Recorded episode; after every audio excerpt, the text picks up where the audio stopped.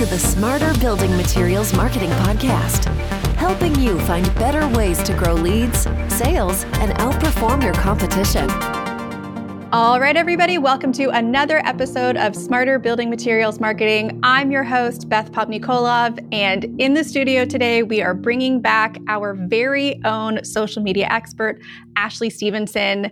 So, as you may already know, we have an advanced social media masterclass coming up that Ashley and I are hosting together. If you want to learn more about it, head to venveo.com slash social to get all of the details and to get signed up and come hang out with us on May 9th. We are going to get into a ton of really great ways that you can grow your building materials, social media, and take it to the next level. So, to get ahead of that, we want to dive into social media platform changes. So, I have brought on Ashley with me again because she is our resident host host, social media expert at Venveo, and the absolute expert watchman of all things social media platforms and what is going on. Ashley, thanks so much for joining me. Absolutely. I always love coming on the podcast to talk about social media because up until like probably five minutes ago, everything was different and now everything's different again. So it literally is just late breaking news. In five minutes, something else amazing will happen to all of the platforms in which we'll need to do this again. So at least I can be consistent with that. yeah, big asterisk recording date is April 24th. This information might have changed. All right, so let's break it down platform by platform. Let's start with Instagram. I know for the majority of manufacturers that we know, they've been working for the last several years to build a presence on Instagram. Talk to us a little bit about what's been happening for the last 30 days, because it's been a lot for the last year, maybe the last like 30 to 60 days on Instagram. Yeah, so it has been a lot. I'd say that obviously a lot of the building material brands have been building up video content, and visual storytelling is still extremely important. It's crucial for any type of conversation that you're going to have with your community online, especially on Instagram. It's still going to be highly visual. However, the platforms made slight transitions, and the CEO came out at the beginning of the year saying, Well, we kind of made way too big of a thing about Reels. We over focused on it, and now we need to slide back back a little bit and focus more on carousels and focus more on the in feed posting and talking about actual engagement and conversation instead of the rush of creation of reels in an entertaining space in an entertaining way. That doesn't mean that Instagram doesn't still want to create entertainment. I'd say that it's just on the contrary. They still are very heavy on entertainment, but it needs to be in an educational opportunity. It needs to be in a way that is teaching your viewers something. It needs to be in a way that is allowing them to experience you and then add value to that as well. So I would just say that it is more diversifying the portfolio of content that you have. So it's not going all in, all the chips, everything moved to Reels. It's more just making sure that you have consistent messaging throughout stories on your reels, on your feed posts, that you've got actual conversation happening in which a lot of platforms are transitioning over to uh, focusing on incoming messages. So, direct messaging is important, doing more collaborative posts where you're tagging potential partners and you're using the opportunity to echo off of those voices that are saying the same information, but to a different audience. So, you're allowed to grow that opportunity.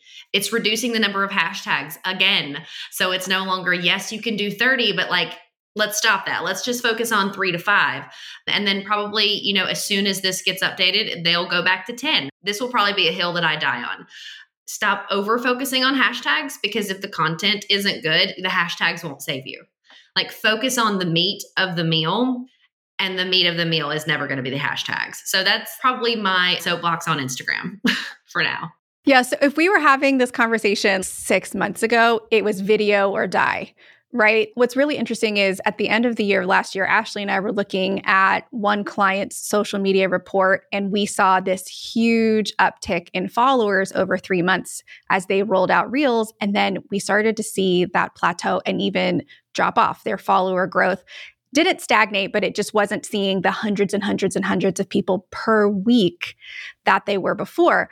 We started to do a deep dive into man, is our content not hitting the mark? Are we just not creating content that's interesting? Are we not getting the right audience anymore? And right on the heels of that conversation, I think it was honestly like that same week, Instagram came out and said, Hey, we overcorrected for reels. And that big push that you saw, we're actually taking it back. So we've seen the impact of that in real time where they were just pushing reels out and pushing engagement on reels like no one's business. And the same great content is still really good for your audience, but it just may not be getting you the exact same results. And I think that's a really important point because it doesn't mean you've got your content wrong. It actually means your content might be getting more to the right niche audience and is now being narrowed from the really wide reach that it was getting to earlier. So, Ashley, if you were doing Instagram planning for a building materials company over the next 60 days, what would your strategy or approach be for Instagram? So, for Instagram, I would say that if you've been doing a heavy amount of reels, I don't think that the strategy needs to drastically change because of the transition on the platform. I think that if you've started to create a form of consistency with your community, then it needs to be a slow, tailored approach to then adding in other types of content. So I wouldn't want you to kill yourselves to get to posting once a day and doing reels four times a week, if you were posting anywhere from two to four times a week, and if 50% of that content is reels, then I think you do a tapered approach in which you continue to stay on that approach for two weeks and then you slowly back off from that the next two weeks. So you're still creating the content, but you're just not laboring that heavy side of your creation on the reels side, and you are creating more of a diversified story approach that is engaging and sends more opportunity to direct messages. You are still putting really informative content in your carousels, and then your reels are still either behind the scenes or doing installation work or answering questions that are burning for your current community, or you're doing a product launch. So I think that in every single instance, all of those types of posts have a need but I think it's tailoring the approach based off of what are you saying in each one of those moments and is any of that content something that can be evergreen that lives forever? Or is something you know really specific very timely has to be done that moment? And if it has to be done that moment then i could see you doing a heavier push for reels just so that it gets that initial energy and movement but then restructuring that same content in the other places as well like stories and feed posts. Who's your favorite building products company on instagram?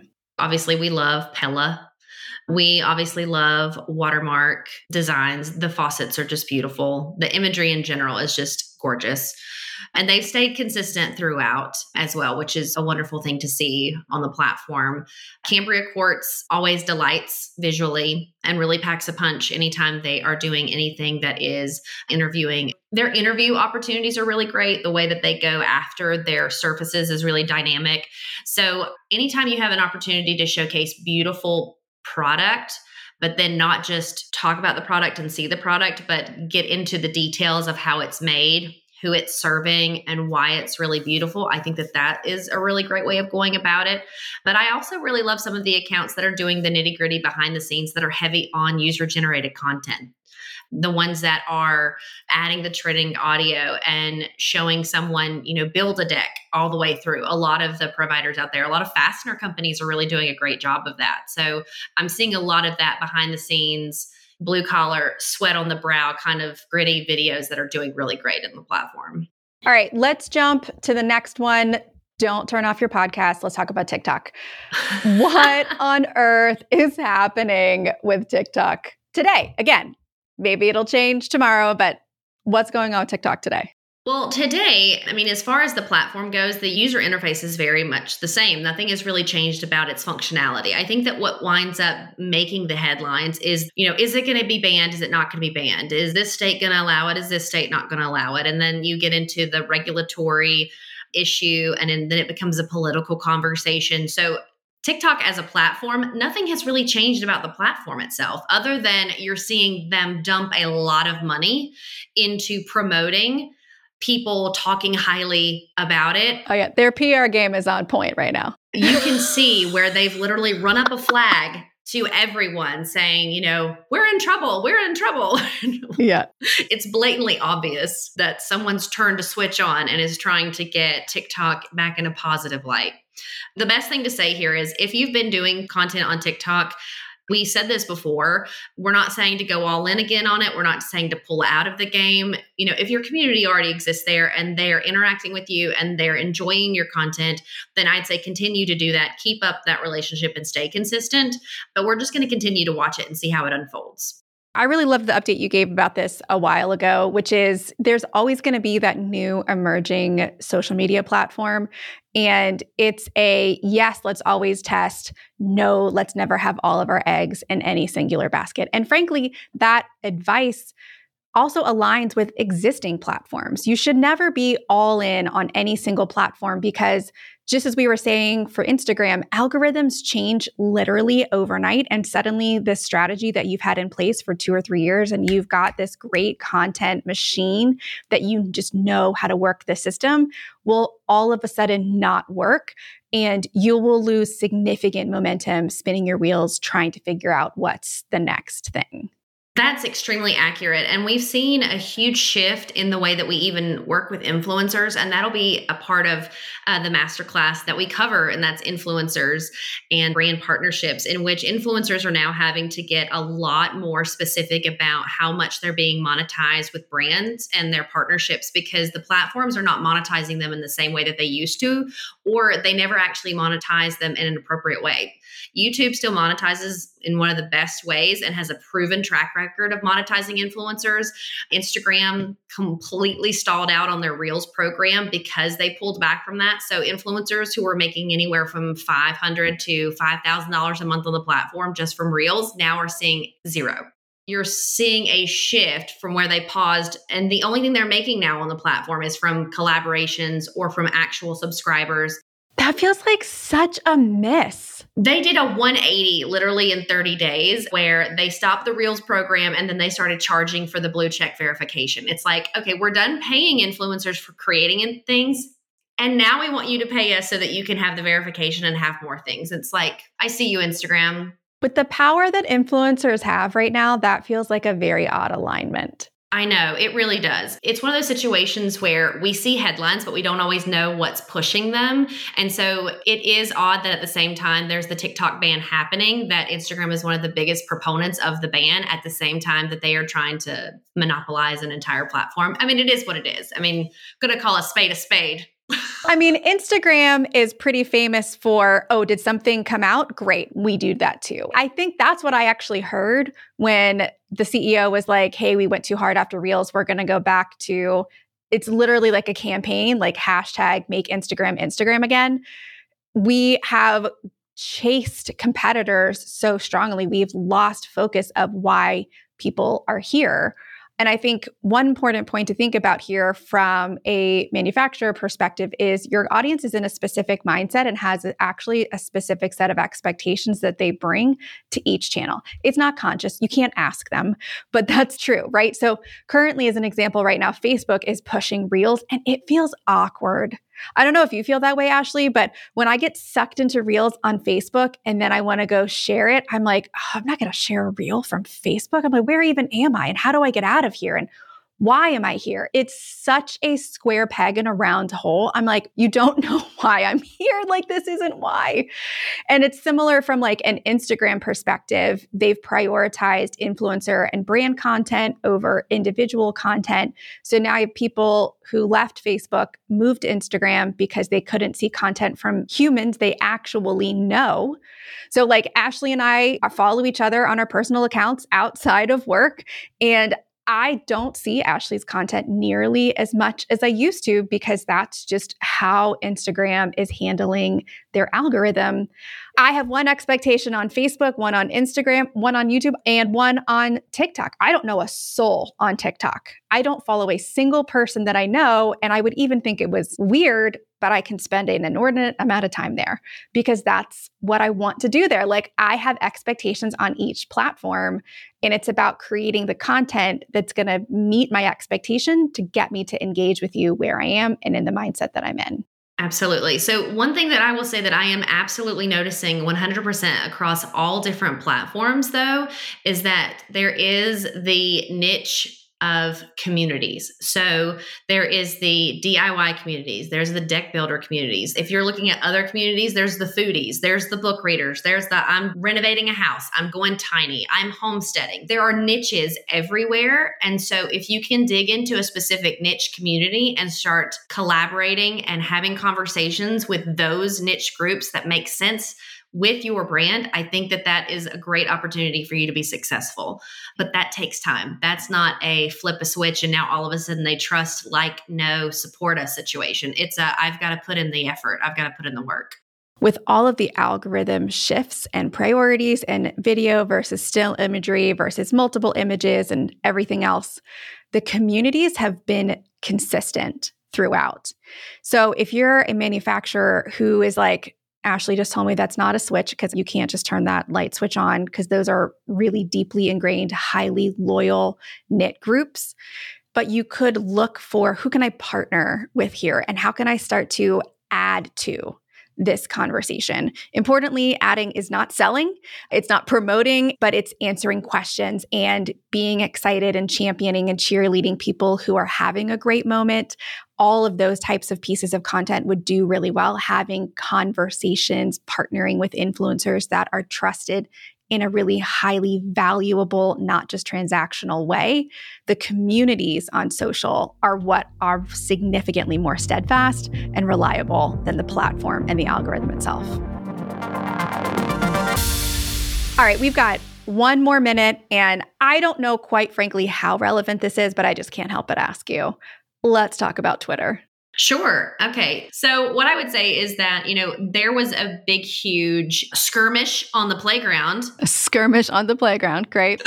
there was a skirmish on the playground when he took away all of the celebrity check boxes and he added them back now if you have a million followers. So, Alyssa Milano and Bette Midler can now be happy about that because they got those back it is great for brands who did actually earn their blue checks and they don't need to pay for it because they are multi-million dollar brands in the building space and it's good that they have them back from that perspective.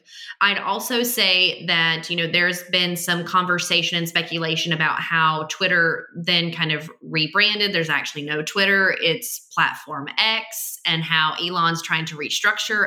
I think he's competing with Zuckerberg on his whole entire universe as well. So we're going to have to table that for a time when I feel like Elon puts a couple more cards on the table because right now we're just not seeing enough of them. I'm scared to see what else he does put on the table, but for now we can celebrate with the brands that got their blue check back and aren't having to pay for it. That's basically where we're at right now. I do think Twitter was never profitable. I would quote this to people all the time. It was one of my favorite party trick stats. It was never profitable. I won't name names, but even when it is the news headline in and of itself, because very public facing figures were using Twitter as their own personal platform to push whatever ideas or thoughts or whatever. And that would lead all major news network segments, still not profitable right? So there's a part of you that has to look at, you're like, Elon's doing really weird things. However, he spent like $43 billion to buy a company that has never made money ever. So does feel like only weird decisions to come because there's literally nowhere but up. I think I was watched an interview with him where he said they had one more month of revenue and they were going to have to literally close the doors. Well, I mean, it explains why he's doing so many random and crazy things. I'm not saying I agree with anything that he's done, and I think it's caused a lot of frustration and confusion and weird ripple effects throughout social media. Okay, one word answers. Should building products companies be on Twitter? Yes or no? Yes. Oh, I, you caught me by surprise. I said one word answer, so you'll have to explain next time.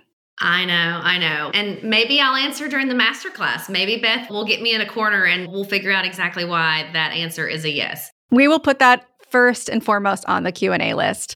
All right, that's it for us.